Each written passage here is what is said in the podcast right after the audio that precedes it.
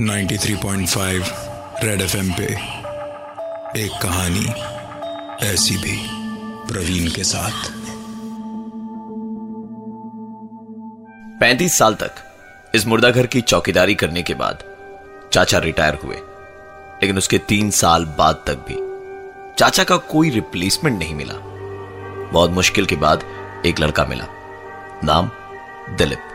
जो तैयार हुआ इस मुर्दा घर की चौकीदारी करने के लिए।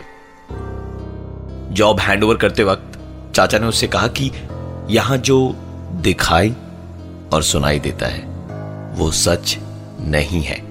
अंदर से कई तरह की आवाज़ें सुनाई दे सकती है, पर तुम बस अपना काम करते जाना और इनकी तरफ़ ध्यान बिल्कुल मत देना। आज काम पर दिलीप की पहली रात थी। रात करीबन दो बजे तक वो जाग रहा था। और उसके बाद उसे नींद आने लगी। आधी नींद में उसने एक आवाज़ सुनी। आँख खुली तो चारों तरफ़ सन्नाटा था। आधी नींद में उसने वो आवाज़ सुनी थी। इसलिए अपना वहम मानकर वो वापस सोने की कोशिश कर ही रहा था कि वो आवाज़ दोबारा उसने सुनी। आवाज़ मुर्दाघर के अंदर से आई थी। हिम्मत कर उसने मुर्दाघर का दरवाज़ा खोला। अंदर एसी चल रहा था। पूरा माहौल शांत था। दबे कदमों से वो अंदर की ओर बढ़ रहा था कि तभी उसकी नज़र एक खुले ड्रॉर पर पड़ी। आगे बढ़कर देखा तो ड्रॉर में एक लाश पड़ी थी। पहले तो वो डर गया, लेकिन फिर उसे लगा कि मुर्दा घर में तो लाशें ही होंगी। सो इसमें घबराने की कोई बात नहीं। उसने ड्रॉर बंद किया और मुर्दे घर का दरवाज़ा बंद करके बाहर बैठा ही था कि उसके फ़ोन पर एक आवाज़ हुई। देखा तो फ़ोन में बैटरी नहीं के बराबर ही थी। उसने अपने बैग से चार्जर निकाला और सीधा मॉर्ग के अंदर घुस गया, क्योंकि चार्जिंग पॉइंट सिर्फ़ वहीं था। दिलीप अपने फ़ोन को चार्ज पर लगाकर दरवाजे की तरफ़ आगे बढ़ ही रहा था कि चार्ज पर लगा उसका फ़ोन। अचानक से बज उठा। फ़ोन उठाया तो दूसरी तरफ़ से आवाज़ आई। एक कंबल दे देना। और उसके बाद फ़ोन डिस्कनेक्ट हो गया। दिलीप ने जब उस नंबर पर फ़ोन किया तो उसे अपनी आँखों और कानों पर यकीन नहीं हो रहा था। क्योंकि वो मुर्दा घर के अंदर रखे हुए लैंडफोन का नंबर था। और सोचने वाली बात यह है कि उस समय उसके अलावा अगल बगल और कोई नहीं था। वो तुरंत दरवाजे के बाहर भागा और दरवाज़ा बंद करते वक्त न जाने उसे क्या सूझी कि उसने अपनी कंबल मॉर्ग के अंदर फेंक दी। पूरी रात इसके बाद और कोई घटना नहीं घटी। सुबह जब उसने दरवाज़ा खोला तो कंबल दरवाजे के ठीक सामने ही पड़ी थी। पर वैसे नहीं, जैसे उसने कल रात को फेंकी थी। कंबल समेट कर रखी हुई थी।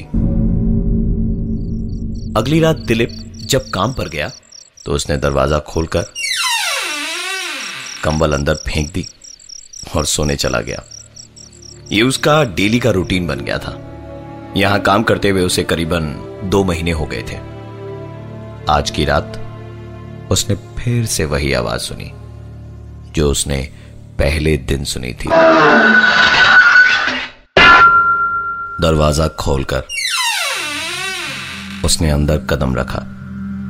सामने एक ड्रॉर खुला पड़ा था। उसने ड्रॉर को बंद किया और बंद करते वक्त उसने गौर से सुना। तो ठीक उसके पीछे से उसे एक आवाज़ सुनाई दे रही थी। वो आवाज़ सुनकर लग रहा था जैसे कोई वॉकिंग स्टिक को लेकर चल रहा हो। ये आवाज़ एका एक बंद हुई और शुरू हुई दूसरी एक आवाज़। पॉकेट में पड़ा दिलीप का फ़ोन बज उठा। नंबर मॉर्ग का ही था। उठाने पर दूसरी तरफ़ से आवाज़ आई। थोड़ा पानी भी दे दो। चाचा के रिटायरमेंट के बाद मुर्दे घर की चौकीदारी की ज़िम्मेदारी दिलीप को मिली। चाचा ने जॉब हैंडओवर करते वक्त कहा था कि यहाँ जो सुनाई और दिखाई देता है वो सच नहीं है। वहाँ काम करने के पहले दिन से ही दिलीप जैसे किसी न दिखाई देने वाली ताकत का गुलाम बन गया था। और हर रात सोने से पहले मुर्दा घर के अंदर कंबल और पानी रख देता। सुबह दरवाज़ा खोलने पर पानी की बोतल आधी खाली मिलती और कंबल तह किया हुआ मिलता। यह सिलसिला करीबन पाँच छह महीने तक ऐसे ही चलता रहा। लेकिन पिछले एक हफ़्ते से कंबल और पानी की बोतल वैसे के वैसे मिलती जैसे रखी जाती थी। दिलीप को लगा कि अंदर जो कोई भी था, अब वो वहाँ नहीं है। इसलिए एक दिन कंबल और पानी की बोतल रखे बिना ही वो सोने चला गया। सुबह आँख खुली तो देखा मोबाइल पर पंद्रह मिस्ड कॉल्स पड़े थे। उसके घर से कॉल बैक किया तो बीवी ने रोते रोते बताया कि बच्चे की तबीयत कल रात से बहुत खराब है। दिलीप दौड़ा दौड़ा घर गया।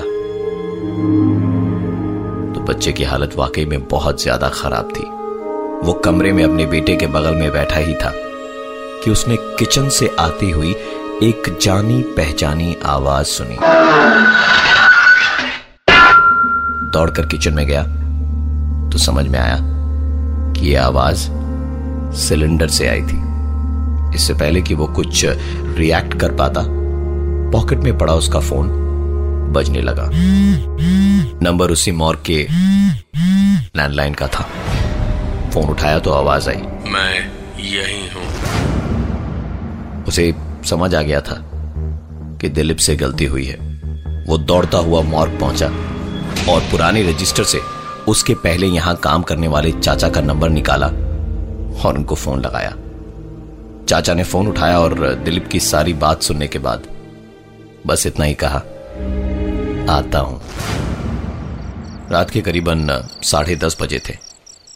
चाचा और दिलीप दोनों मॉर्ग के बाहर बैठे ही थे। कि एक आवाज़ आई।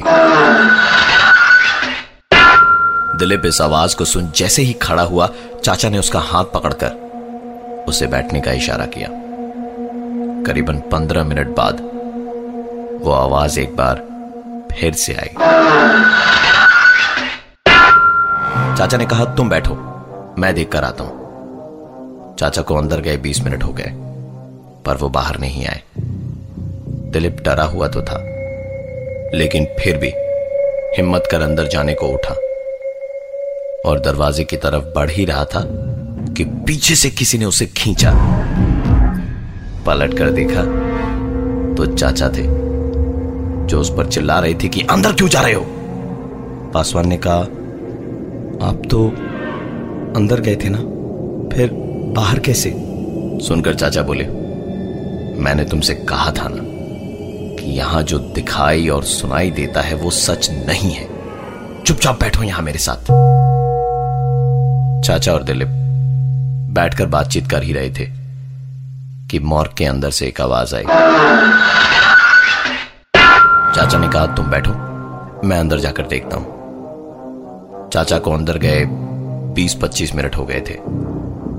दिलीप से अब रहा नहीं गया। वो हिम्मत करके अंदर चला गया कि जो भी होगा देखा जाएगा। अंदर गया तो एक ड्रॉर खुला पड़ा था। पास जाकर देखा तो उसमें चाचा की ही लाश थी, कंबल ओढ़े हुए। चाचा की लाश को देखते हुए दिलीप को सिर्फ़ एक ही बात याद आ रही थी कि यहाँ जो भी दिखाई और सुनाई देता है वो सच नहीं है। वो सब झूठ है। जो भी दिखाई दे, सुनाई दे, सब झूठ है। जो भी दिखाई दे, सुनाई दे, सब झूठ है। जो भी दिखाई दे, सुनाई दे, सब झूठ है। जो भी दिखाई दे झूठ दिखाई दे, सुनाई दे, सब झूठ जैसे जैसे दिलीप इस चीज़ पर यकीन कर रहा था कि जो भी उसे दिखाई दे रहा है, वो सच नहीं है। वैसे वैसे वो लाश अपना रंग बदल रही थी। पीछे उसे एक आवाज़ सुनाई दे रही थी और सामने वो चाचा की नहीं। अपनी ही लाश को उस ड्रॉर में देख पा रहा था। और धीरे धीरे वो आवाज़ इतनी ज़ोर पकड़ रही थी कि दिलीप उसे ठीक अपने कानों के पास सुन पा रहा था। दिलीप की लाश अगले दिन सुबह मॉर्ग में मिली। चाचा आज भी अपना रिप्लेसमेंट खोज रहे हैं। मैं हूँ प्रवीण, और ये थी आज की एक कहानी। ऐसी भी वेकेंसी है। आप काम करना चाहेंगे।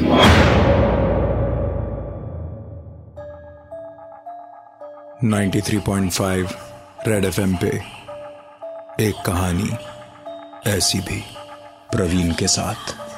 दोबारा सुनने के लिए विज़िट करिए हमारा YouTube channel 935 red TV 93.5 red FM बजाते रहो।